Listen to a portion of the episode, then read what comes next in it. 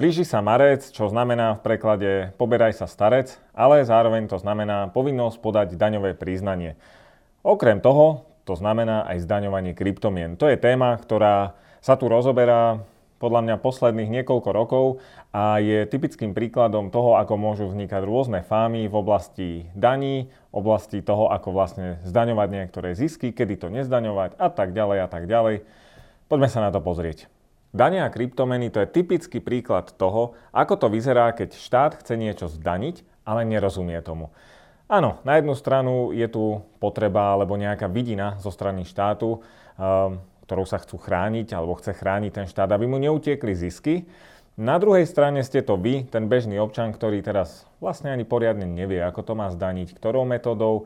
No a tých názorov na túto problematiku bude viacero a líšia sa od účtovných a právnych kancelárií. Poďme si to tak nejako zhruba vysvetliť, ako to teraz funguje a ako to vlastne asi tak najlepšie spraviť. V zásade môžeme hovoriť o tom, že sú tri alebo štyri prípady, kedy potrebujete zdaniť kryptomeny. Prípad prvý je, keď vytvoríte nejaký zisk. To znamená, že si kúpite za vaše eurička nejakú kryptomenu, nech je to bitcoin, dajme tomu, a, a ten bude rásť v čase, tak dokým s týmto nič neurobíte, tak nič nedaníte. Proste dneska by ste možno, že vybrali päťdesiat percent zisk, ale rozhodli ste sa to zatiaľ nevyberať a stále máte nakúpené bitcoiny. Tak vtedy vlastne nič nedaníte, lebo ste si kúpili bitcoin, ale nepreviedli ste to naspäť na eurá.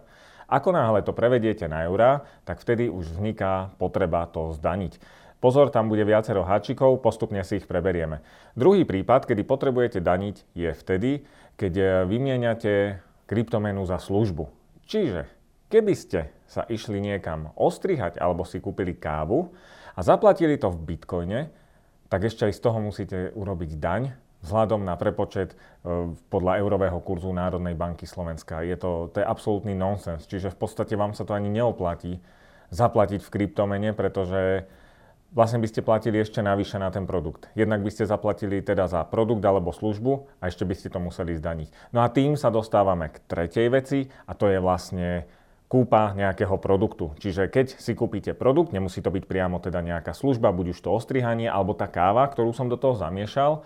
Tá dvojka a trojka sú si také veľmi podobné, lebo bude to teda produkt, alebo je to služba, tak aj za produkt. Keď teda platíte v kryptomenách, tak aj to musíte potom ešte zdaniť. Je to nemorálne? Neviem, je to proste absolútna hlúposť, ale tak sú nastavené podmienky, takže tak nejako sa s tom treba vyznať. Ďalší bod je štvrtý, a to je vtedy, keď vymieňate krypto za krypto. Čiže keď si teraz kúpite bitcoiny a potom si poviete v priebehu toho nejakého obdobia, že teraz by som z toho chcel mať Ethereum. Ja vlastne bitcoin ani nechcem, chcem to vymeniť za Ethereum. Tak musíte zdaniť ten zisk, ktorý by vám v prípade tejto kúpy vyplynul. Čiže ak by napríklad bitcoin stál tisíc eur, ale vy by ste si potom nakúpili Ethereum, ktoré by malo hodnotu dvetisíc eur, no tak vám vznikol zisk v podobe tisíc eur, ktoré musíte zdaniť. Piatý bod, ktorý sa nám tu ešte tak nejako prelína, je ťažba kryptomien. Ťažba kryptomien je trošku iná situácia, lebo bežne človek asi neťaží tie kryptomeny sám, čiže ste v nejakom mining poole a ten vám dá nejaký report. Vy si môžete zarátať náklady na elektrickú energiu, ale musíte ich vedieť aj preukázať, čiže toto je možno také ošemetné a ťažba kryptomien je trošku iný sektor ako nejaké priame nakupovanie alebo predávanie či takéto obchodovanie na burze. Čiže tomuto by som sa nechcel až tak venovať, ale ten piatý prípad, kedy tiež vzniká daňová povinnosť, je pri ťažbe kryptomien. Poďme na praktický príklad. Kúpim si kryptomenu, dajme tomu bitcoin za tisíc eur. Kúpim si to v júli, no ale už v septembri tam budem mať na tom konte, v tej, v tej burze, na ktorej to obchodujem, zrazu tisícpäťsto eur. Lebo, lebo tá moja investícia sa znásobila tým, že tá hodnota bitcoinu stúpala. Tak ja to celé vyberiem a potom si poviem, že no ale ja by som to chcel vložiť do Ethera. Ja za to radšej kúpim Ethereum a možno ešte do konca roka na Ethereu zarobím. Tak vložím, tak tých tisícpäťsto eur si teda nemusím vyberať na bežný účet, len ich prevediem, teda predám ten bitcoin priamo na tej burze a tá burza mi zrazu bude evidovať, že v poriadku, bitcoiny už nemáš, chcel si fiat, chcel si eurá, tak už máš zase všetko v eurách a teraz si ideš kúpiť Ethereum. No tak ja si za tých tisícpäťsto eur kúpim Ethereum. No a voľa, ako sa mi to nepodarilo, to viete, ako to chodí, nevieme to odhadnúť, trh si robí svoje. No a na konci roka tam mám zrazu osemsto eur. Z tých pôvodných tisíc, čo som tam vložil. Som teda v strate a nemusím nič zdaniť? Nie. musím zdaniť tých päťsto eur, ktoré som už získal. Je moja chyba, že ja som to všetko plasol zase naspäť. Prečo som to robil? Ja som mal zisk, čiastkový zisk, už som urobil tú operáciu do, na eurá, takže tú, tú päťstovku, ktorú som na tom získal, musím zdaniť.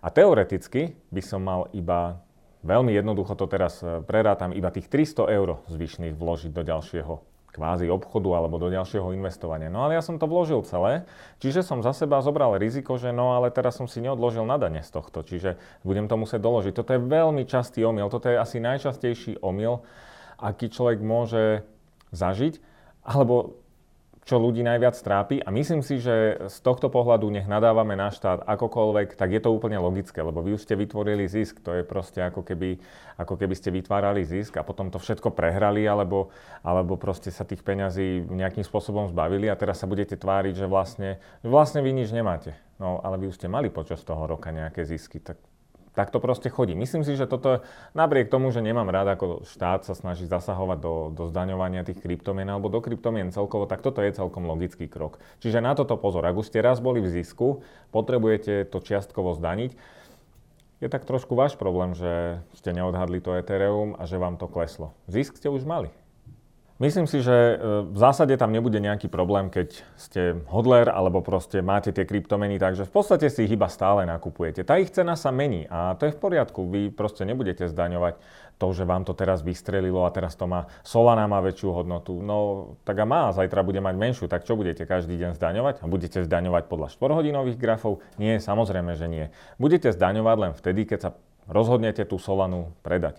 A budete to robiť vtedy, keď ju predáte do eura, alebo teda do, do dolára, alebo do nejakej klasickej svetovej meny, alebo ju vymeníte za niečo iné. Toto sú tie prípady, kedy budete zdaňovať. A samozrejme, potom ešte, keby ste si kúpili a, možno nejaký domček pri mori za Solanu, alebo za čokoľvek, to už je zase za, tú, za ten tovar. Hej? Že teda, čiže toto sú tie prípady. Ale teraz myslím len, len tú konverziu z jednej meny na druhú. Čiže aj toto sa musí zdaniť. Prakticky to vychádza, že zdaniť musíte absolútne všetko. Čiže treba si dať na to pozor, ako to, ako to urobíte. Jedna vec je ešte, ale tá, myslím si, že je v čase natáčania tohto videa trošku zbytočná, je, že ak ste v strate, tak treba ten koniec roka ukončiť aj v strate, aby, aby ste vlastne získali tie peniaze a, a mohli ich ďalej obchodovať, ale zároveň ste nemali zisk. Ale to už sa nás teraz asi netýka, keď pozeráte toto video, čiže to bolo treba stihnúť do tridsiateho prvého dvanásteho V zásade e, s tým nie je problém. Nechcem vám hovoriť, čo máte robiť, ale, alebo aké je moje odporúčanie. Dajte si na jednu vec pozor, a to je, to je niečo, čo sa objavuje tak nejako na internete typu a to vás neskontrolujú a to je, kto sa v tom bude hrabať a preboha, veď ste tam urobili vyše tisíc obchodov, hej, ak napríklad aktívne obchodujete a to sú blbci a proste oni nevedia zapnúť ani počítač, tak... Ja by som to povedal takto, už je tu rok dvetisícdvadsaťdva. Myslím si, že nikto nie je blbec. Finančná správa určite nie a úrady takisto. E, také reči, že a tam robí nejaká teta, ona si urobí kávu, ona vás nebude riešiť. A to si tiež nemyslím. To sú také rady, ktoré akože sú fajn od človeka, ktorý neobchoduje s kryptomenami, asi sa ho tá daňová povinnosť netýka, je mu to v zásade jedno. Vy sa na toto spolahnete, že je tam nejaká teta? Lebo ja teda nie. Ak sa pozeráme na, na ten prípad, že je tu nejaký štát a je tu nejaký dohľad, tak uh, tá pani, ten pán, ten pracovník to nebude robiť ručne. Vy mu môžete doniesť Excel so všetkými vašimi obchodmi, on to nebude robiť ručne. On to proste hodí do nejakého nástroja, ktorý mu vypluje na konci nejakú cenu. Do takého nástroja, aký vám ja poradím v tomto videu.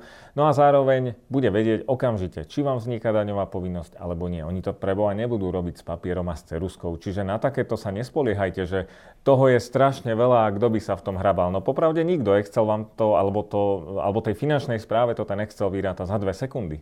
Tie vaše obchody. To nejde o to, že vy ich zahltíte. Vy ich nemáte čím zahltiť, lebo to je automatizované spracovanie. Stačí, aby si vyžiadali výpis všetkých vašich obchodov z burzy. Ak pošlete viac ako, myslím si, že je to desaťtisíc eur na Slovensku, tak banka automaticky bude hlásiť finančnému úradu túto transakciu. Ale na toto sa tiež nespoliehajte, že no tak pošlem si deväťtisíc a pošlete si to každý druhý deň v mesiaci. Však v banke tiež nie sú hlupáci, to sú vzorce. Ak, ak vám tam chodil nejaký bežný príjem, ale odrazu vám tam pred... marcom alebo, alebo v lete začnú chodiť také nejaké sumy, ktoré naozaj neodrážajú vašu históriu, tak banka to takisto bude preverovať. A to nie je o tom, že či si toho niekto všimne. Toho si nikto nemusí všimnúť, lebo tie automatizované systémy, ktoré sú určené na ochranu proti praniu špinavých peňazí alebo proti rôznym podvodom, to hlásia automaticky. Ten systém v banke niekomu zahlási, že tento človek, na tohto sa treba pozrieť. Čiže nešiel by som systémom, že nikto si to nevšimne a to je blbosť a, a vedia, nie som až taký podstatný, ja tam mám malé sumy. Ak chcete v kľude spávať, tak myslím si, že to treba zdaniť. Mohol by som pokračovať s mnohými ďalšími príkladmi, ako ste si kúpili jedno kapučko, tam ste si kúpili, neviem čo, nehali ste sa tam ostrihať alebo išli ste na pedikúru. V zásade je to jedno. Vy už viete, ako to proste chodí. A také, že e, mal som nejaký zisk, no ale na konci roka som o všetko prišiel. To je síce super, ale tam už si mal zisk, ktorý si mal v prvom rade daniť a tak ďalej. To sme si vysvetlili. Poďme teraz vlastne na, na to, že, že ako to spraviť. Čo s tým mám urobiť, lebo teraz boli časy, kedy sa o kryptomenách začalo hovoriť a daňové priznanie alebo nejaký formulár, tam ani nebola položka, v ktorej, v ktorej by ste to mohli nejakým spôsobom zdaniť, ale štát to po vás vyžadoval. Našťastie tá realita vtedy bola taká, že, že aj, aj ten štát trošku prižmúril oči a, a naozaj sa to až tak neriešilo. Teraz máte v daňovom priznaní priamo položku, uh, nie som si istý, že či je to odsek osem, uh, môže, sa, môže tam byť nejaká nejaká zmena, ale ako, ako náhle zadáte kľúčové slovo kryptomeny, tak, tak sa vám zobrazí riadok, kde sa práve toto daní, kde to máte zvýraznené. Čiže už to nie je o tom, že veď to ani nie je kam zapísať. Už minimálne dva alebo tri roky je to kam zapísať, takže na toto tiež pozor. Čo vy s tým? Lebo teraz, ak obchodujete, tak nebudete asi behať um, za niekým s malými sumami, ktoré vlastne potom budete nejakého účtovníka platiť, ktorý si vlastne vypýta ešte viacej, než vy ste na tom tých pár možno, možno sto eur zarobili. Uh, v každom prípade odporúčam nástroj Koinly bodka io. Píše sa to naozaj s káčkom, čiže je to Koinly bodka io. A uvidíte to aj v popise v tomto videu. No a je to nástroj, do ktorého vlastne nalejete všetky tie vaše transakcie. A myslím si, že toto teraz nechcem úplne vysvetľovať. Ak obchodujete na nejakej burze, určite je tam nejaký export, iks em el alebo cé es vé. Proste vy viete tie dáta exportovať. Od do zadáte si celý ten kalendárny rok a proste vypluje vám to súbor, ktorý potom ten Koinly načíta. A existujú v zásade dve metódy, dá sa to tam zvoliť. Bude to FIFO, čiže first in, first out, čiže funguje to tak nejako, že kedy ste nakúpili a kedy ste prvýkrát predali. Ale dá sa použiť aj vážený priemer a dokonca mnohí odborníci, ktorých som ja takto sledoval, tak sa prikláňajú k tomu, že použiť radšej metódu váženého priemeru. Nemusíme sa týmto teraz zaoberať. Choďte na tento nástroj Koinly bodka io a do desaťtisíc operácií, do desaťtisíc transakcií, ak ste mali, tak je to zadarmo. Nemusíte zaň platiť, takže dostanete takýto report. Vyhodí vám teda to, či platíte dane alebo neplatíte a je to pre vás vybavené. Čiže toto by bola asi taká, taká rada pre, pre používateľov, ktorí sa týmto nejako nezaoberali a ktorí možno, že urobili tých pár obchodov, Pár, pár desiatok a povedali si, že veď dokým som si to nepreviedol na účet, tak to vtedy nič nedaním. Nie, tie obchody sa zdaňujú už aj keď existujú na burze. Keď ste teda tie údaje nahodili a máte ten report, alebo máte teda tú, tú konečnú sumu z nástroja Koinly bodka io, tak, tak sa dozviete, či musíte zdaňovať a dozviete sa to podľa tej výslednej sumy a tá bude predstavovať váš, buď váš zisk, alebo buď vašu stratu. Zdravotné odvody štrnásť percent, to je podľa mňa teda absolútna smrť, no k tomu ešte musíte prirátať daň devätnásť percent alebo dvadsaťpäť percent. Na to sa musím teraz pozrieť, to číslo nemám úplne z hlave zapamätané. Je to... Ak je ročný príjem do tridsaťsedem tisíc deväťstoosemdesiatjeden eur, tak vtedy platíte iba devätnásť, iba devätnásť percent daň. A ak je toto, ten váš ročný príjem vyšší, tak platíte dvadsaťpäť percent. No a plus štrnásť percent odvody, takže, takže je to dosť. Existuje ešte jeden nástroj a volá sa everytrade bodka io. Je to nástroj od slovenských tvorcov a takisto to funguje podobne ako Koinly. Môžete do toho dať nejaký, nejaké CSVčko alebo nejaký súbor ručne s vašimi transakciami a vyráta vám to teda, či ste v zisku alebo v strate. No alebo môžete to prepojiť priamo cez á pé í s účtom danej burzy a vždycky tie obchody sa vám budú reálne premietať v čase. Čiže nemusíte vždy robiť nejaký export raz za týždeň, raz za mesiac alebo raz za pol roka.